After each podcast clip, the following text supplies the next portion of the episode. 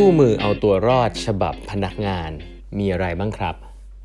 สวัสดีครับ ท่านผู้ฟังทุกท่านยินดีต้อนรับเข้าสู่แปดบรรทัดครึ่งพอดแคสต์สาระดีๆสำหรับคนทำงานที่ไม่ค่อยมีเวลาเช่นคุณครับ อยู่กับผมต้องกวีวุฒิเจ้าของเพจ8บรรทัดครึ่งครับครั้งนี้เป็น EP ที่ 808นะครับที่มาพูดคุยกันนะฮะวันนี้ขอบคุณทุกท่านมากเลยนะครับ เมื่อวานครับเมื่อวานวันเสาร์ตอนเย็นนะครับ ก็คุยกับพี่เอ๋นะครับ ถากรปิยพันธ์ ตอนนี้แกเป็น CEO ของไทยโฮลดิ้งกรุ๊ปนะครับ เมื่อก่อนเป็นซีอีโอของกรุงศรีคอน sumer นะครับ ก็จริงๆ รู้จักพี่เอ๋มานานมากนะครับ ได้คำแนะนำดีๆ หลายอย่างในการทำงานในการใช้ชีวิตนะครับ แล้วก็เป็นคนที่ลูกน้องรักแหละใช้คำนี้แล้วกันเนาะ แล้วก็ตอนที่แกลาออกจากกรุงศรีคอน sumer นี่คนร้องไห้กันทั้งองค์กรเลยนะฮะ ไม่รู้เป็นเรื่องดีหรือเรื่องไม่ดีนะ แต่แค่จะบอกว่าเออผมก็นับถือแกมากนะครับ รอบนี้ชวนมาเป็นครั้งที่2ครับ ก็ จริง ๆ ต้องเรียนอย่างนี้ฮะว่าเห็นแกไปช่วยสอนคลาสนะครับให้กับน้องๆกลุ่มหนึ่ง ซึ่งผมชื่นชมมากๆนะครับน้องกลุ่มนี้เนี่ยทำเพจชื่อว่า Career Fact นะครับแล้วก็ตอนนี้เนี่ยก็ทำเว็บไซต์อะไรขึ้นมานะครับสำหรับการเรียนรู้ในรูปแบบใหม่ชื่อว่า Cariber นะฮะ C A R I B E R นะครับก็อยากเชิญชวนทุกท่านเข้าไปลองเรียนรู้ดูครับ ก็พี่เอ๋ก็เข้าไปสอน คลาสจริงๆ มันเหมือน master class ครับแต่เป็นของเมืองไทย ซึ่งผมว่าทำได้ดีมากๆนะครับก็ตอนนี้มีพี่เอ๋สอนเรื่อง employee survival guide นะครับมีพี่เต่าบรรยงสอนเรื่อง the art of decision making นะครับแล้วก็มีพี่นกนะครับพี่นกมณีรัตน์ CEO ของ Sea Group Thailand เนี่ยก็สอนเรื่อง organization ครับเรื่องการ scale เรื่อง HR เรื่องคนอะไรอย่างเงี้ยนะฮะ ก็เราก็มีสอนเรื่อง branding นะครับ แล้วก็โอ้โห creativity อะไรสนุกสนานนะครับ ก็เป็นตัวจริงของเมืองไทยทั้งนั้นเลยนะครับที่มาสอนอันนี้ช่วยโฆษณาให้นะครับ เป็นน้องๆ เรียนจบมาไม่กี่ปีทำสิ่งนี้เป็นสตาร์ทอัพที่มีมีมีอนาคตแน่ๆนะฮะ ซึ่งบังเอิญว่าหัวข้อ employee survival guide ผมคิดว่ามัน relate กับ คนในแปดบรรทัดครึ่งได้ดีมากๆนะครับเราคนส่วนใหญ่ในที่นี้ก็นอกเหนือจะเป็นส่วนใหญ่ก็จะเป็นพนักงานประจำนะครับก็ส่วนใหญ่จะเป็นพนักงานที่น่าจะเป็นผู้บริหารระดับกลางนะครับ มีลูกน้องอยู่บ้างนะครับซึ่งผมคิดว่าน่าจะเป็นประโยชน์ก็เลยชวนพี่เอ๋มาคุยในหัวข้อนี้นะครับ แล้วก็พบว่าเป็น session ที่คน engage เยอะมากครับคนเข้ามา 300กว่าคนนะครับ ไม่ตกเลยนะเพิ่มขึ้นเรื่อยๆเลยจะนำบางประเด็นมาแชร์กันครับ เรื่องแรกฮะ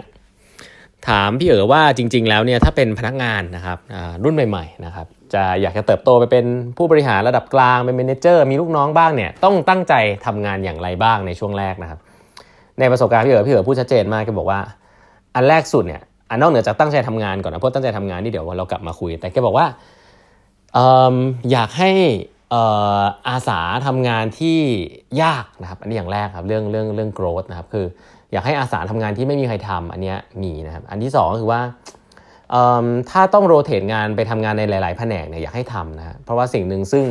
คุณจะได้ก็คือ relationships กับคนในต่างแผนกครับ เพราะว่าข้อความสัมพันธ์ของคนต่างกับคนต่างแผนกเนี่ยมีความสำคัญมากนะครับ แล้วก็จะช่วยคุณด้วยนะครับในการที่เติบโตไปในองค์กรที่มันมีหลาย ๆ ฟังก์ชันนะคุณก็จะรู้จักมี informal network นะครับ ซึ่งตอนเป็นเด็ก ๆ เนี่ยกันสิ่งนี้ก็มีความสำคัญนะครับ แต่อันนึงซึ่งผมว่าเป็นคอหลักเลยครับของการทอครั้งนี้คือว่า พอถามว่าจริง ๆ แล้วพนักงานจริง ๆ แล้วเนี่ยควรจะเป็นยังไงบ้างนะครับ เก่งอย่างเดียวพอไหมนะครับพี่เอ๋บอกว่าจริง ๆ แล้วเนี่ยหัวหน้าส่วนใหญ่อยากจะได้พนักงานที่ proactive บวก positive ฮะแต่ไม่ aggressive ครับอันนี้ฟังแล้วมันเหมือนลอยๆนะแต่จริงๆผมว่ามันคมมากเลยนะครับในการทำงานคือ proactive ก็คือว่า ไม่ได้ไม่ได้รอฟังคำสั่งอย่างเดียวนะครับ คือหัวหน้าสั่งเท่าไหร่เนี่ยทำมากกว่าที่สั่งก็ได้นะครับ แล้วก็คิดเผื่อ อันนี้สำคัญคือ proactive มองเห็นปัญหาล่วงหน้านะครับ ช่วยคิดล่วงหน้า อันนี้คือสำคัญคือ proactive อันนึงซึ่งอีกอันนึงก็คือ positive ครับคือไม่มีเขาบอกไม่มีหัวหน้าคนไหนนะครับที่อยากให้ลูกน้องเนี่ยเหมือนกับว่าสร้าง culture การทำงานที่มันมันไม่ดีนะคือชอบบนชอบอะไรอย่างเงี้ย ก็อยากให้เป็น culture ที่ positive นะครับมองเห็นความเป็นไปได้นะครับ ช่วยกัน rally คนรอบข้างให้ทำงานให้ดีนะครับ ตั้งใจทำงาน เพราะนั้น proactive กับ positive เนี่ยสำคัญ แต่ว่าไม่อยากให้ aggressive ฮะคือไปทำลายทำลาย relationship ทำงานเสร็จเก่งก็จริงครับ แต่ไปทำลาย relationship ออของทีมงานที่สร้างมากับทีมรอบข้างอะไรแบบนี้สิ่งเหล่านี้ก็เป็นสิ่งที่พี่อบอกว่าอาจจะเป็นลูกน้องที่เก่งงานก็จริง แต่ว่าถ้าเกิดว่า aggressive เกินไปใน culture ของเมืองไทยเนี่ยก็อาจจะ ค่อนข้างที่จะลำบากเหมือนกันนะครับ ก็อันนี้ก็เป็นเป็นคำแนะนำที่ผมว่า practical มากๆนะครับ ลองนำไปใช้ได้คือ proactive positive แต่ไม่ aggressive นะฮะแล้วก็อีกอันนึงก็คือว่าอย่างที่บอกครับไม่ทำเพียงแค่ที่หัวหน้าสั่งนะครับ เพราะว่ามันยากมากที่หัวหน้าจะบอกทุกอย่าง1นถึงสินะอาจจะบอกแค่1นะครับลองลองนึกเองก่อนว่าทํำยังไงนะครับ แล้วอีกอันหนึ่งก็คือถ้าไม่รู้นะฮะ ไม่รู้ก็ให้ให้ถามนะครับให้ไม่รู้ให้ถาม เพราะว่าบางครั้งหัวหน้าสั่งงาน ก็อาจจะไม่รู้ว่าผลลูกน้องไม่รู้อะไรนะครับก็ถ้าเราไม่รู้ไม่ต้องกลัวโง่นะฮะช่วงแรกเป็นน้องๆอยู่เนี่ยก็ถามคำถามนะครับอีกอีกขาหนึ่งซึ่งน่าสนใจก็คือเราคุยกันเรื่อง middle management เยอะนะครับ คนที่มีลูกน้องอยู่บ้างนะครับ ก็จะเป็นเขาบอกเป็นกลุ่มคนที่มีลูกน้องนะฮะแล้วก็มีหัวหน้านะฮะเหมือนเป็นแซนด์วิชอยู่ตรงกลางเนี่ยถ้าทำ employee survey ออกมาจากทั่วโลกจะพบว่ามี ความสุขในการทำงานน้อยที่สุดนะฮะคนกลุ่มนี้ที่น่าสนใจ เพราะว่าเพราะว่าอะไรเขาบอกว่า เพราะว่าคนกลุ่มนี้จะโดนจะโดนเหมือนโดนแซนด์วิชทั้งทั้งทั้งคู่เลยนะครับ ไม่ว่าจะเป็นหัวหน้าหรือลูกน้องหัวหน้าก็คาดหวังนะฮะลูกน้องก็คาดหวังนะครับ ก็จะเป็นคนที่ทำงานแล้วเดี๋ยวมีความเครียดสูงนะครับคนกลุ่มนี้เนี่ยจริง ๆ แล้วคำแนะนำก็คือว่า เวลามีปัญหากับลูกน้อง ลูกน้องเอาปัญหามาให้เนี่ยก็ให้ escalate นะครับให้ escalate ขึ้นไปให้หัวหน้ารับรู้นะครับอย่าอย่าหมกปัญหาไว้นะครับ เพราะว่าหลาย ๆ ครั้งพี่เอ๋พูดว่าหน้าที่ของหัวหน้าในระดับนี้เนี่ยมีอยู่ 4 อันด้วยกัน แล้วแกก็ยังใช้อยู่ทุกวันนี้นะครับ แล้วผมว่ามันเข้าใจง่ายดีลองนำไปใช้กันดูนะฮะข้อ 1 ก็คือสื่อสารครับ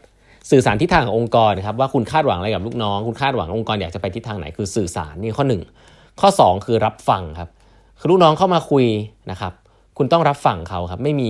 ไม่มีการยุ่งกับเรื่องอื่น ต้องรับฟังลูกน้องครับ ต้องหาเวลามารับฟังเขา ข้อ 3 แก้ปัญหาครับ คือรับฟังแล้วต้องแก้ปัญหาให้ลูกน้องครับ อันนี้ผมผมชอบคำนี้มากเลยนะฮะคือคำนี้มันดูเหมือนจะไม่มีอะไรนะครับ แต่ว่าจริงๆมีหัวหน้าเยอะมากครับ สไตล์ที่ไม่แก้ปัญหาให้ลูกน้องครับ คืออยากจะตัดสินใจอย่างเดียวนั่งหัวโต๊ะอย่างเดียวนะครับ แต่ไม่รู้ว่าลูกน้องวันๆเจอกับอุปสรรคอะไรบ้างในองค์กร การแก้ปัญหาให้ลูกน้องเนี่ยไม่ได้เป็นการคิดแทนลูกน้องนะฮะหรือให้โซลูชันนะครับแต่เป็นการ remove roadblock นะครับ ในองค์กร หรือนอกองค์กรที่ทำให้งานมันเดินต่อไม่ได้หลายครั้งเนี่ยมีหัวหน้าประเภทที่ชอบนะคือเห็นด้วยครับว่าเออถ้ามันเนี้ยดีนะแต่พอพอเขาพูดว่ามันมีอุปสรรคอะไรอย่างเงี้ยก็เหมือนให้เราไปแก้ครับแล้วกลับมาอัปเดต จริง ๆ ไม่ใช่นะครับ จริง ๆ หลายเรื่องเนี่ยหัวหน้าทำเองรู้อยู่แล้วว่าทำง่ายกว่านะครับคุณมี relationship คุณมีคุณมีเขาเรียกว่าอะไรอะคุณมีตำแหน่งที่มันสามารถที่จะ move อะไรง่ายกว่านะครับการออกเดินออกไปข้างนอก หรือเดินข้างในองค์กรเนี่ยเพื่อที่จะเอา resource มาให้ลูกน้องคุณเนี่ยแต่คุณไม่ทำ เพราะว่าคุณยุ่งกับเรื่องอื่นอยู่ เห็นเรื่องอื่นเป็น priority มากกว่าการแก้ไขปัญหาให้กับลูกน้องโดยตรงของคุณ นี่คือสิ่งที่เกิดขึ้นเยอะมากในองค์กรไทยครับ ก็คือ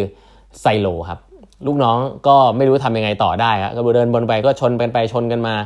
นะฮะ คุยแล้วก็ไม่ไม่ work ตรงนั้นตรงนี้ไม่ work นะครับเพราะว่าหัวหน้าของตัวเองไม่ไม่ช่วยเดินออกไปแก้ปัญหานะครับ ซึ่งเรื่องนี้พี่เอ๋ก็พูดว่าเรื่องของการแก้ไขปัญหาให้ลูกน้องนี่เป็นหน้าที่ของหัวหน้านะครับ แล้วก็อันสุดท้ายครับก็คือเรื่องของให้กำลังใจครับ อันนี้สำคัญมากนะครับ ก็จริงๆแล้วเป็นสิ่งที่ผมว่าพี่เอ๋ให้ความสำคัญมากๆ เพราะว่าแกบอกว่าการให้กำลังใจใน culture ไทยเป็นเรื่องที่ไม่ค่อยทำกัน เพราะว่าเราเราเราชอบเราชอบติกันเยอะ แต่เราไม่ค่อยชอบชมกัน เพราะว่าบางทีเราก็จะกลัวคนจะเหลิงหรือว่าเขินอะไรแบบนี้จะชมกัน แต่เขาบอกว่าอันนี้สำคัญมากนะครับ คือหัวหน้าชอบคิดว่าทำไมต้องชมด้วยก็น่าจะรู้อยู่แล้วอะไรเงี้ย อันนี้คือหัวหน้าที่ไม่ proactive เลยนะครับ คือใครจะไปรู้ว่าฉันทำอะไรได้ดี หรือไม่ได้ดีถ้าคุณไม่พูด ลูกน้องเนี่ย อยากให้หัวหน้าชมเสมอนะครับ แล้วถ้าเกิดลูกน้องคุณเหลิงเนี่ยคุณไล่คนนั้นออกไปเลยก็ได้นะฮะไม่มีแหละครับลูกน้องโดนชมและเหลิง ถ้าสิ่งนั้นเป็นสิ่งที่เขาพยายามจริง ๆ ลูกน้องเนี่ยทำงานมาแต่ละชิ้นเนี่ยพยายามนะครับแล้วอยากจะรู้หัวหน้าเห็นหรือเปล่า ไม่ทำให้เหลิงหรอกครับ เพราะฉะนั้นแล้วคุณเห็นอะไรที่มันดีเนี่ยคุณชมเขาเนี่ยจะเป็นสิ่งที่ Amazing มาก อันนี้คือสิ่งที่พี่เอ๋แนะนำไว้ 4 อันนะครับ ก็จริงๆมีอีกเยอะแยะเลยครับในในในในทอล์กครั้งนี้นะครับ ก็ลองไปฟังย้อนหลังกันได้ใน YouTube ของ 8บรรทัดครึ่งนะฮะ ก็